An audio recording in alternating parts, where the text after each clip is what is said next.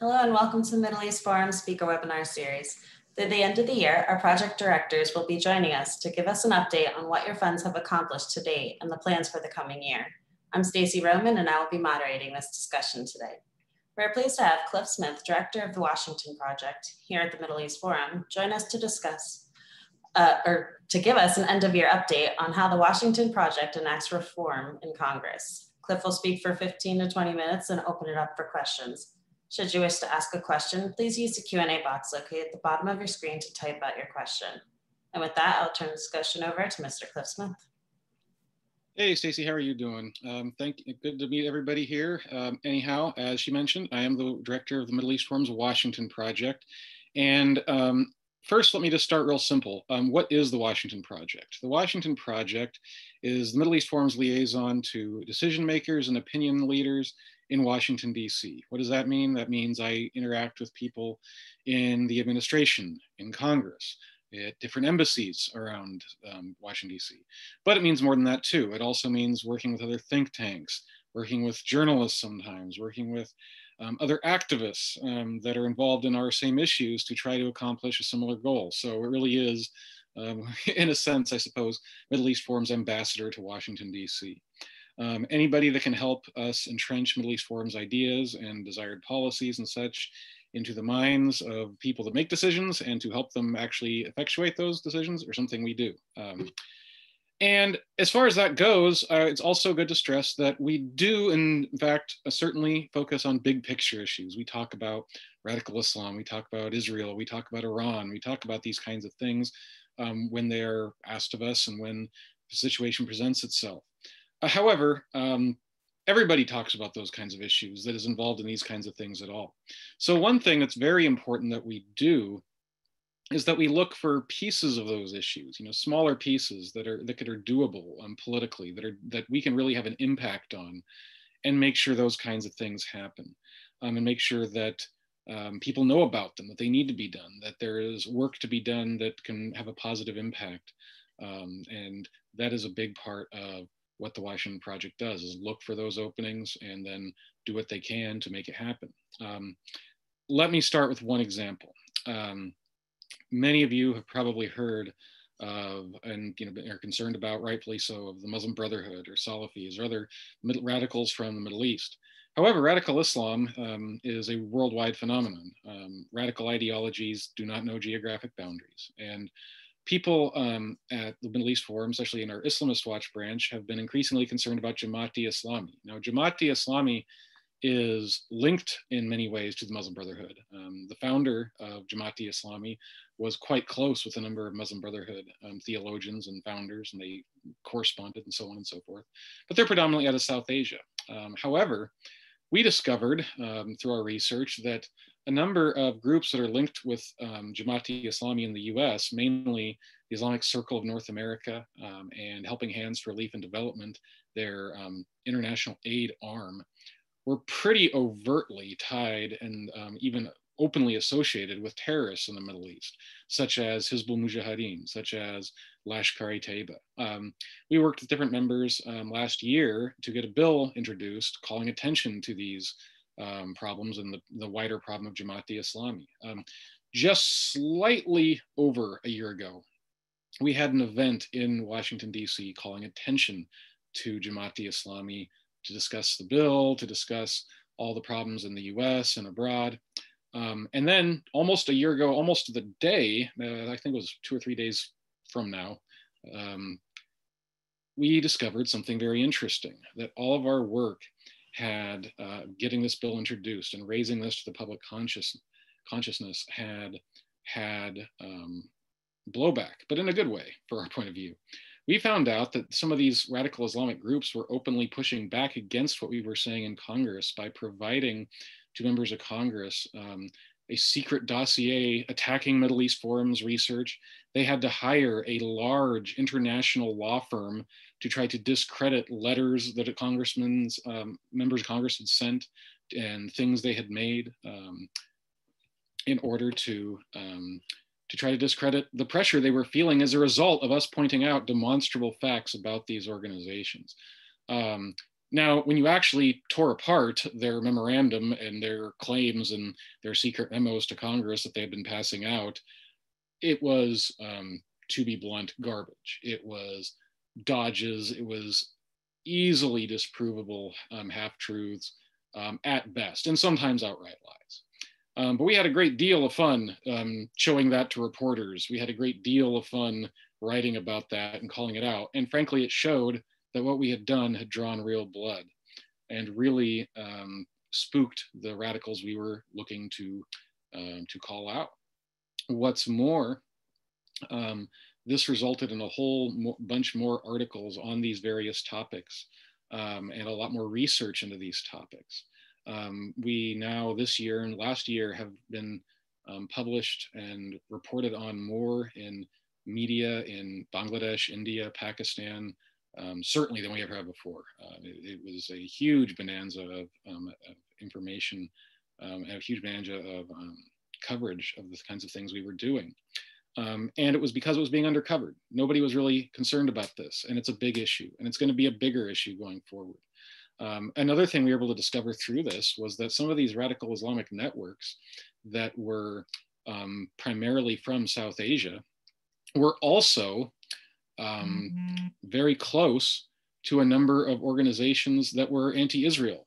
The anti India, um, pro radical Islam in Pakistan um, and Bangladesh type movements um, are very closely aligned, openly so, with the BDS movement, with um, Ameri- um, American Muslims for Palestine, other radical Muslim Brotherhood linked organizations, and other kinds of organizations that are anti Israel. So, in other words, they are working together against their common foes, India um, and Israel. And we are trying to point that out. And nobody had really done that before, um, not in any sustained way. And we are working at doing that. Just a good example of the kinds of ways that we have been effective at pointing out um, things that are important, part of a broader mission that then get focused on a smaller issue. Um, another one is Qatar, specifically Al Jazeera and Al Jazeera um, in the US. Um, as you know, Qatar is a big problem um, across the board. Qatar is increasingly the funder of terrorism and radical organizations around the Middle East. They are viciously anti Semitic. They have the biggest propaganda network of anybody in the Middle East. Um, and yet, there has been very little pushback from far too many people that ought to know better about this fact. Too many people are stuck in the past thinking that um, you know, the Saudis or uh, are the worst actor, which while they have certainly have their problems, no longer are. Too many people, you know, don't understand how Turkey has changed, so on and so forth. But one thing we re- realized we could do was that Al Jazeera um, in the U.S. does not comply or has not complied uh, until recently with um, laws regarding foreign agents. Foreign agents, um, including media under different circumstances legally, um, are required to register and um, make public certain facts about themselves and their funding. Um, Al Jazeera had basically just openly defied the law and claimed they did not have to do this. For years, Middle East Forum has been working to call attention to this fact and to encourage disclosure um, with for Al Jazeera and their um, foreign um, and their obvious, very clear um, uh, fact that they are commanded by the Qatari um, regime. Nonetheless, it hadn't happened. While the law allowed for the government to require them to um, register, it, it, did not. It was not required that they enforce the law. Essentially, we worked hard to try to bring attention to this to the administration. We tried in Congress to get um, um, language added to different bills that would um, basically tighten the grip of the administration, able to do this easier and make the enforcement clearer, uh, even mandatory in some circumstances.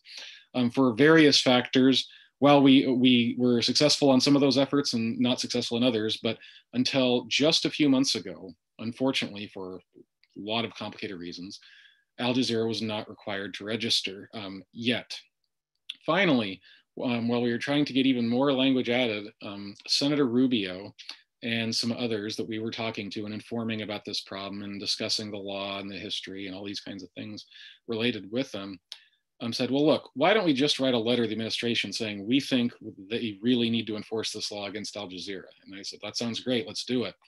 So Senator, I worked with Senator Rubio's office. They drafted a letter. They got 10 other members of Congress, both House and Senate, to demand that Al Jazeera register. And that drew a lot of attention. We tried to support their efforts by writing op-eds and talking on the radio and so on about this issue. And a month after that letter was sent by Senator Rubio and 10 other members of Congress, the administration um, formally required Al Jazeera to register as a foreign agent. Um, and so that was a big win of something we've been working on for years. Um, there's two lessons um, that I take from that. One is don't give up. We've been working on that for years and it took us a while to get there. The second is you know, we were uh, the first focus was to try to, you know, have stronger language in the law, which would have been great. Um, but we already had some pretty good language. But when one thing doesn't work, find another way. And in this case, while we didn't get what we first were trying for, we got a letter that ended up accomplishing the same goal. Um, and there's always ways to work around things like that in Washington. And that's something that we look for and continue to do every single day. Um, another issue that we are um, we're able to have a great deal of success on in this past year is the issue of um, higher education and um, um anti-Semitism, apologetics for terrorism, um, other waste of taxpayer money when it comes to Middle East studies, and so on and so forth, and calling attention to this and getting at least a little bit of hard work done in the administration on this. Um, Title VI of the Higher Education Act is what funds a lot of Middle East study centers around the, the US, um, the biggest ones. Um, Title VI has certain requirements that these schools are supposed to abide by. They are supposed to um, have balance in their curriculum. They are supposed to uh, have certain, fulfill certain language requirements, and they're supposed to be in service of US national security needs.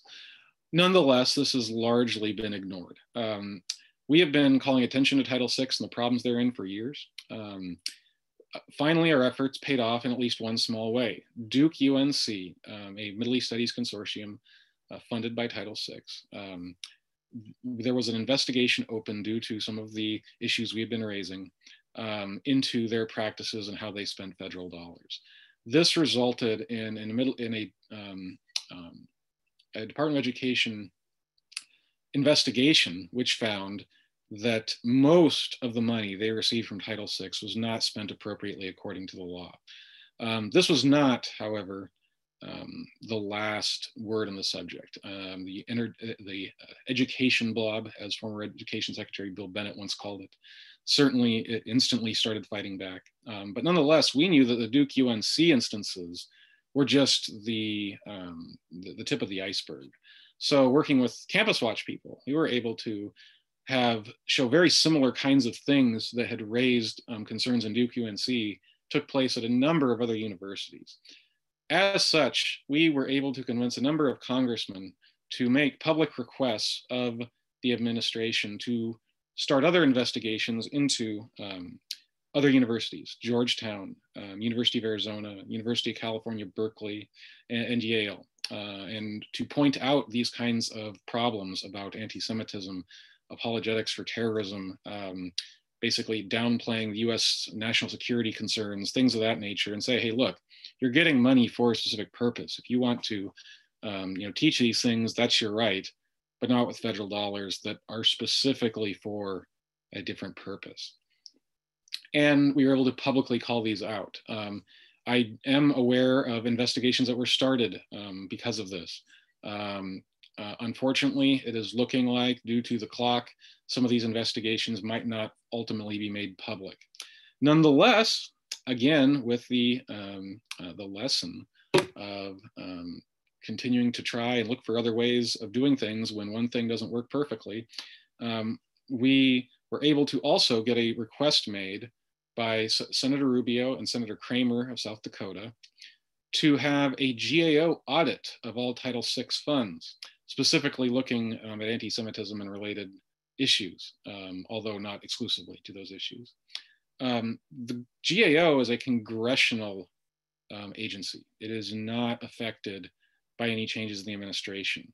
Thus, is what will happen is that this audit, um, should everything go appropriately, should will continue um, regardless of anything else. Uh, while we are not hoping for the moon, certainly this helps us continue to put pressure on the universities to reform, continues to call attention to these issues. Um, and again, this is a long fight for a much bigger issue about fairness in the Middle East, about um, fighting against anti-Semitism, against um, you know pushing for moderation in Islam, and for not um, giving our approval to radical Islam, so on and so forth, um, in the educational system, which eventually impacts so much of our national security. Anyhow, um, these are just a few examples of the things we have done. Um, there's a whole host more um, I could discuss. I can tell you that we have worked with congressional actors and administration officials on actions to sanction PLO officials that are involved in um, the infamous pay to slay programs in um, Israel. Um, we have dealt with um, charities that are engaged in blatant anti Semitism and involved in terrorism um, in the Middle East that have gotten attention in Europe um, for and have their funds cut in Europe, but continue to be funded and continue to associate with uh, the administration um, and worked with them to officials in the administration to call this out, worked with people in the media to bring more attention to what is really going on he, um, here because it's gotten ignored so much. Uh, we have worked to continued to work um, to roll back UNRWA's definition of a refugee, which, as you may know, is expansive and different than any other refugee in the world. And these refugees, purported Palestinian refugees, um, mandate a right of return, is what they what they demand um, to all of Israel, which would destroy um, Israel as a Jewish state, which was, of course, the purpose for its existence.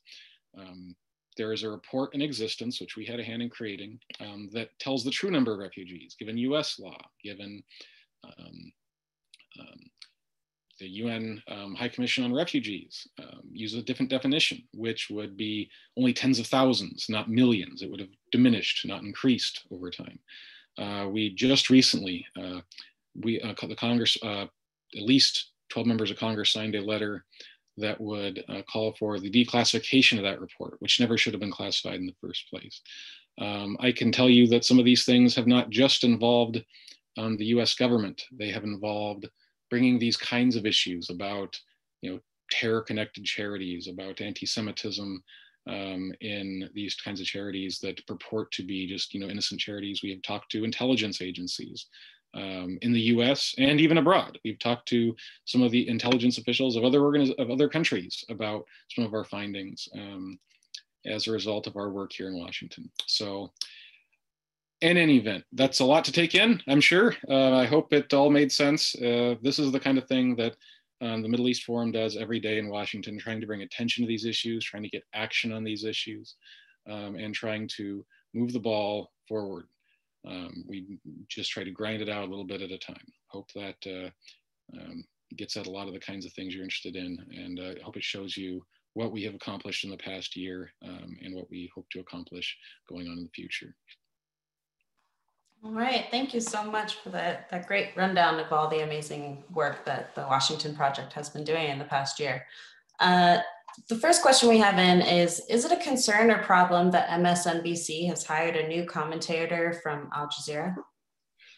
Yeah, you know, I'm aware of that, and it certainly is a concern. Um, and I think it's, uh, I believe one of our people has written an article about it. Um, I mean, it, it, it is, you know, difficult for um, policymakers to uh, affect, you know, who, uh, what different media organizations hire people. I mean, it's not like, um, you know the First Amendment applies to you know certainly U.S. citizens and others too. So it's not like we can hire them. What we can do is call it out. And so when some you know we can have people write about it. And moreover, um, uh, you know, something I try to do whenever I meet with anybody is you know if they come to me and say, oh here's this thing I heard about the Middle East or radical Islam or Israel or anything else, I can say, ah, well, you know, that isn't really true. You know, the thing that this guy said uh, on MSNBC, that isn't true. And by the way, here's some research showing it here's what here's our perspective on things that's the kind of thing that i think is more important it's not that it, while it's a concern you know what we can really do is tell the truth Uh, and when we hear people by untruth, we can respond with truth. Thank you. Uh, do any other countries other than Israel and the US see Qatar as guilty of actions and support that are threatening the civilized world? Certainly. Um, actually, the, the, the, the, funny um, truth of the matter is um, the only the countries that dislike Qatar even more than Israel are a lot of the other Gulf countries. Um, Saudi Arabia, UAE, um, uh, goodness, um, Bahrain, Egypt, a whole bunch of these countries are far more concerned about Qatar even than Israel is. Um, it threatens them much more directly. Um, Al Jazeera and its propaganda threatens them much more directly. Um, matter of fact, I mean, I have personally spoken, I, I shouldn't give too many details, but I can say I have personally spoken to embassy officials at some of these different um, embassies about this issue. I can certainly tell you they are concerned, in some case are um, you know, far more concerned than Israel is about it, um, which is not to say that Israel isn't concerned. I can just say that it is a pressing issue and that we work with people like, um, uh, like that um, from countries like that to try to effectuate change whenever we can. Wonderful, thank you. And what are the chances for a successful outcome to the reintroduction of Ted Cruz's bill to get the Muslim Brotherhood declared a terrorist organization? I believe in telling you hard truths rather than comforting untruths. Um, there is even in the first two years of the Trump administration, with you know, in a new administration with you know large majorities in both, or at least some majorities in both houses of Congress. That's not a large majority in the, in the Senate. Um, that bill, which we supported and which I lobbied in favor of, which I took um, some of our fellows to you know testify in, in favor of, um, was not able to pass. Um, and I do not expect that will change um, when circumstances are less favorable. Um, that said, this is an issue that keeps getting raised and it has real world impact. People know about this more because of it.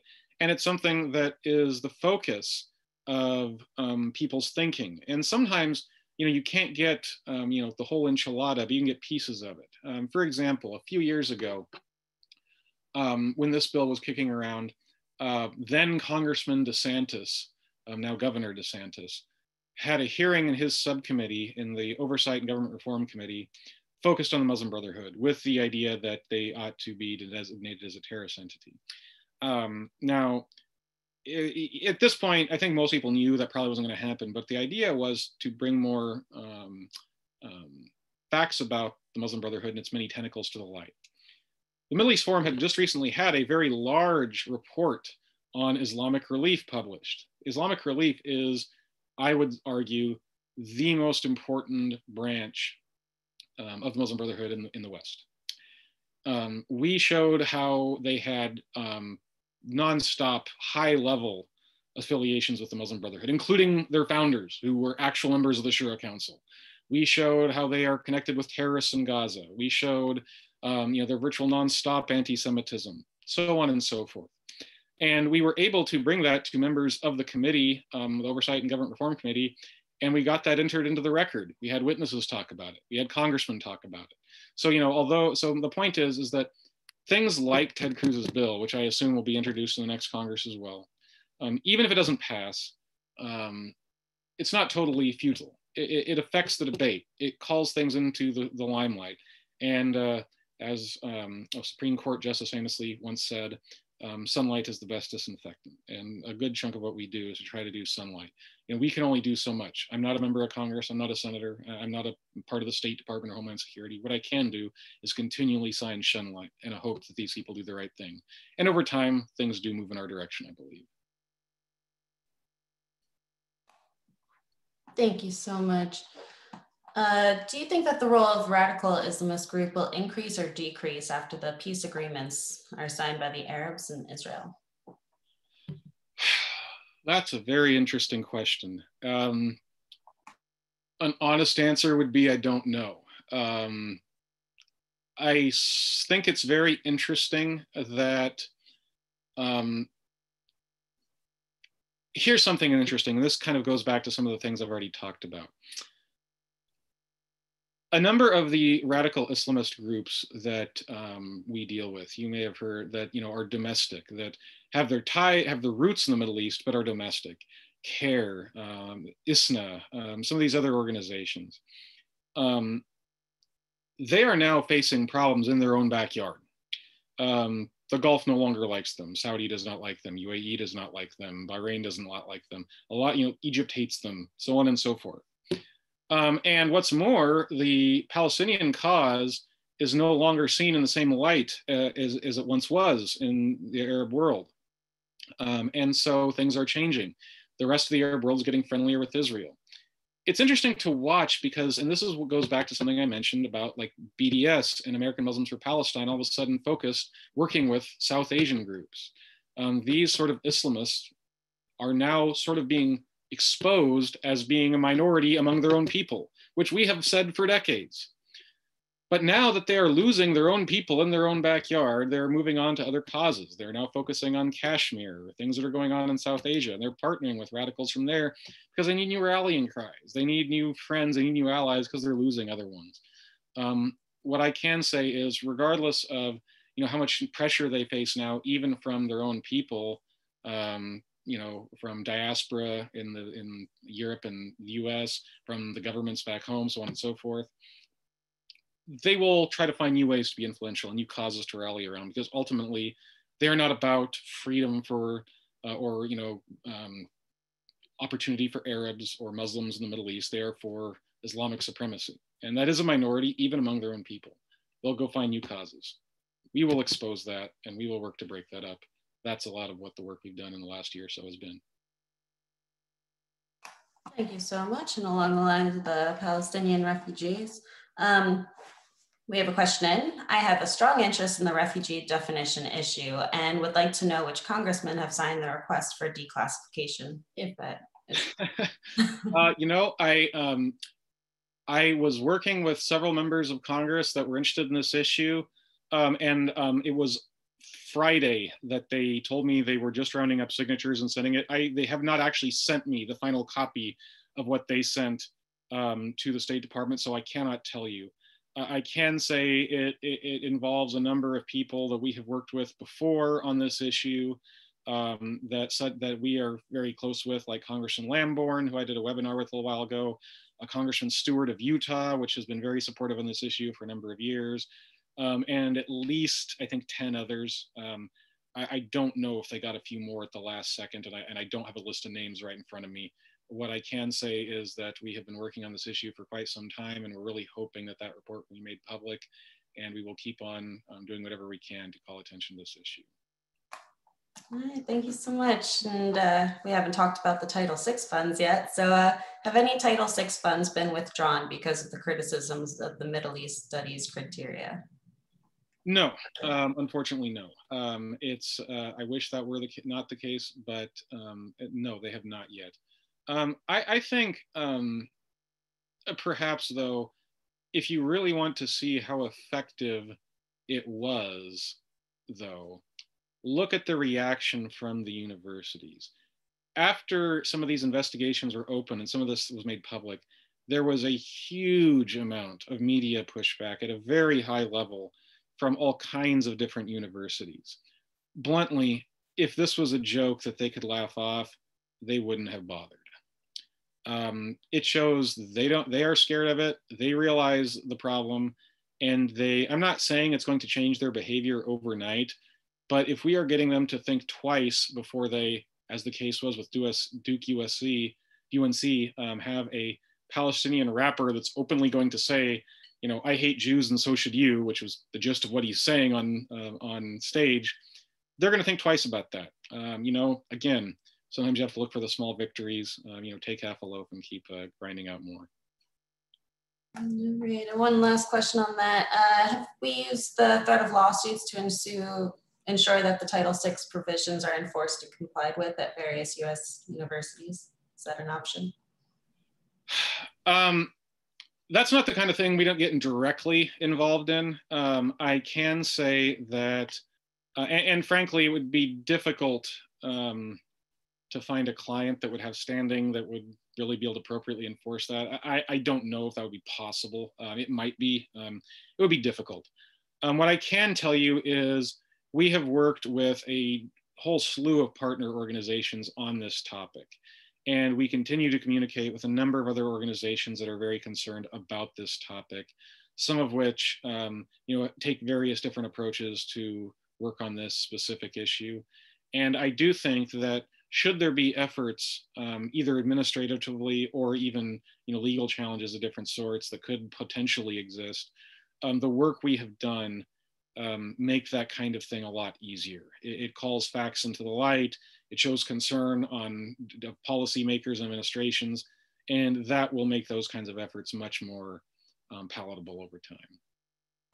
Thank you so much. And should our viewers wish to support the Washington projects, how can they do that?